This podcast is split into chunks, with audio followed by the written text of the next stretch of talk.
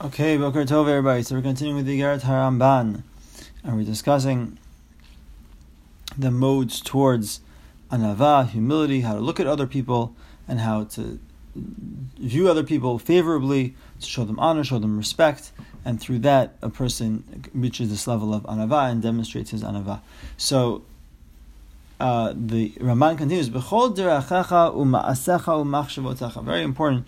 Three, he uses three different terms here. Divarecha means your your matters, but maybe it means your words. Perhaps it can mean your words. Uh, your that's how they translate. That's how Rabbi Feuer translates it. Your speech, u'ma'asecha, your actions, u'machshavotecha, your thought. Generally, a person's uh, what he produces is divided into three different areas: his thoughts, his speech, and his speech and his actions. So Ramban includes all three. So encompassed all the ways, all the expressions of the individual at all times. Imagine in your heart as if you were standing in front of Hashem. Keep Hashem's aware, awareness of Hashem, keep Hashem's presence in front of you at all times. And the divine presence is upon you. His honor fills the entire world. When you speak, it should be with fear, with trepidation. Like a servant who is standing in front of his master. You should have the midah of busha, of being bashful in front of other people. And if somebody calls to you, al ram. Don't respond in a loud voice. Rak in a soft voice, ke omed rabo. So back to the, this is, Ramban is reiterating the concept of anava in front of other people, that when somebody calls out to you, you shouldn't respond in an arrogant way, in a, in a loud and proud way, but in a, in a low, in a, with a soft voice, in a humble way, like a, like somebody who is standing in front of his master. That's the appropriate way to respond when people speak to you. Okay, so, uh, Rabbi Feuer here, it, discusses the Rama, Ramosha Isserlis, who wrote his uh, notes on the Shulchan Aruch. So he's the printed in every printed, pretty much every print, almost every printed edition of Shulchan Aruch. The notes of Ramosha Isserlis are printed. So he discusses how recognizing Hashem's presence inspires man. Uh, this is the way Rabbi Feuer says it to lead a lifestyle balanced with restraint. Have a life balanced with have limitations, limits in one in one's world, in one's uh, ways it stems, it relates to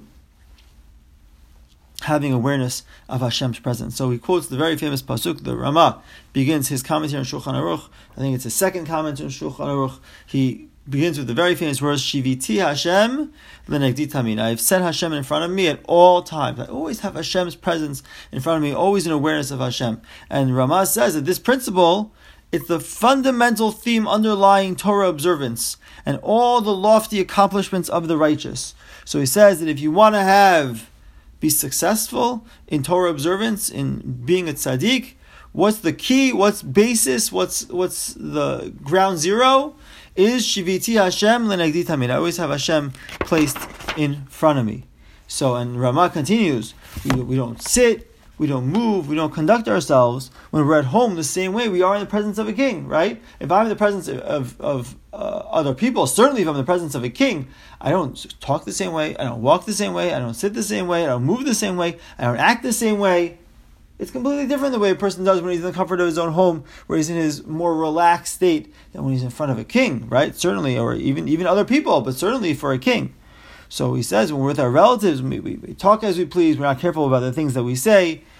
We wouldn't act as freely if we were in the audience of the king, the royal audience.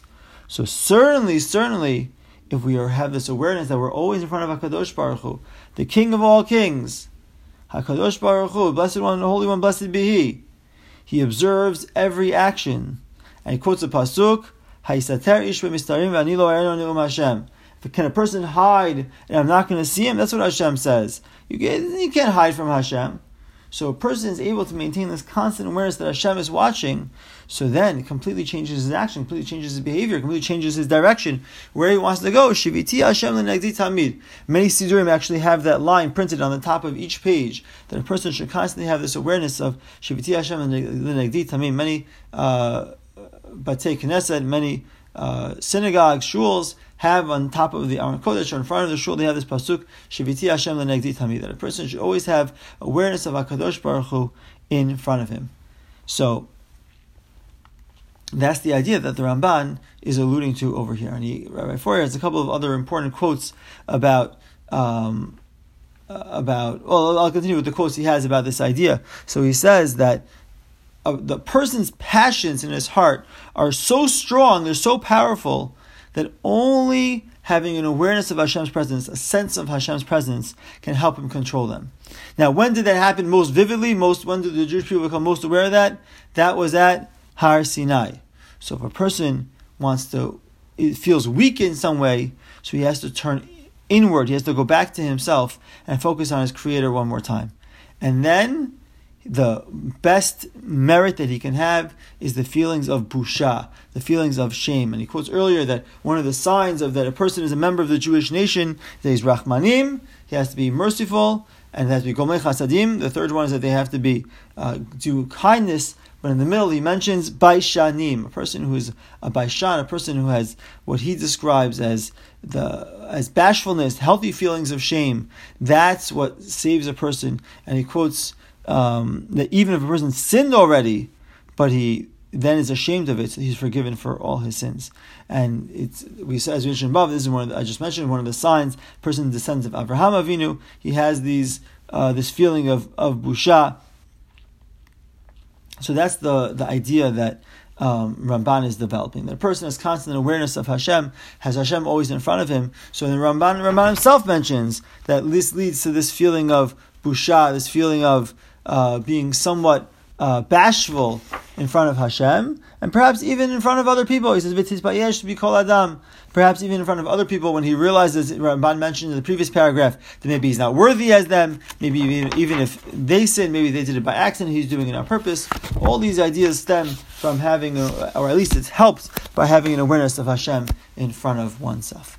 Okay, have a wonderful day, everybody. Kol Tuv.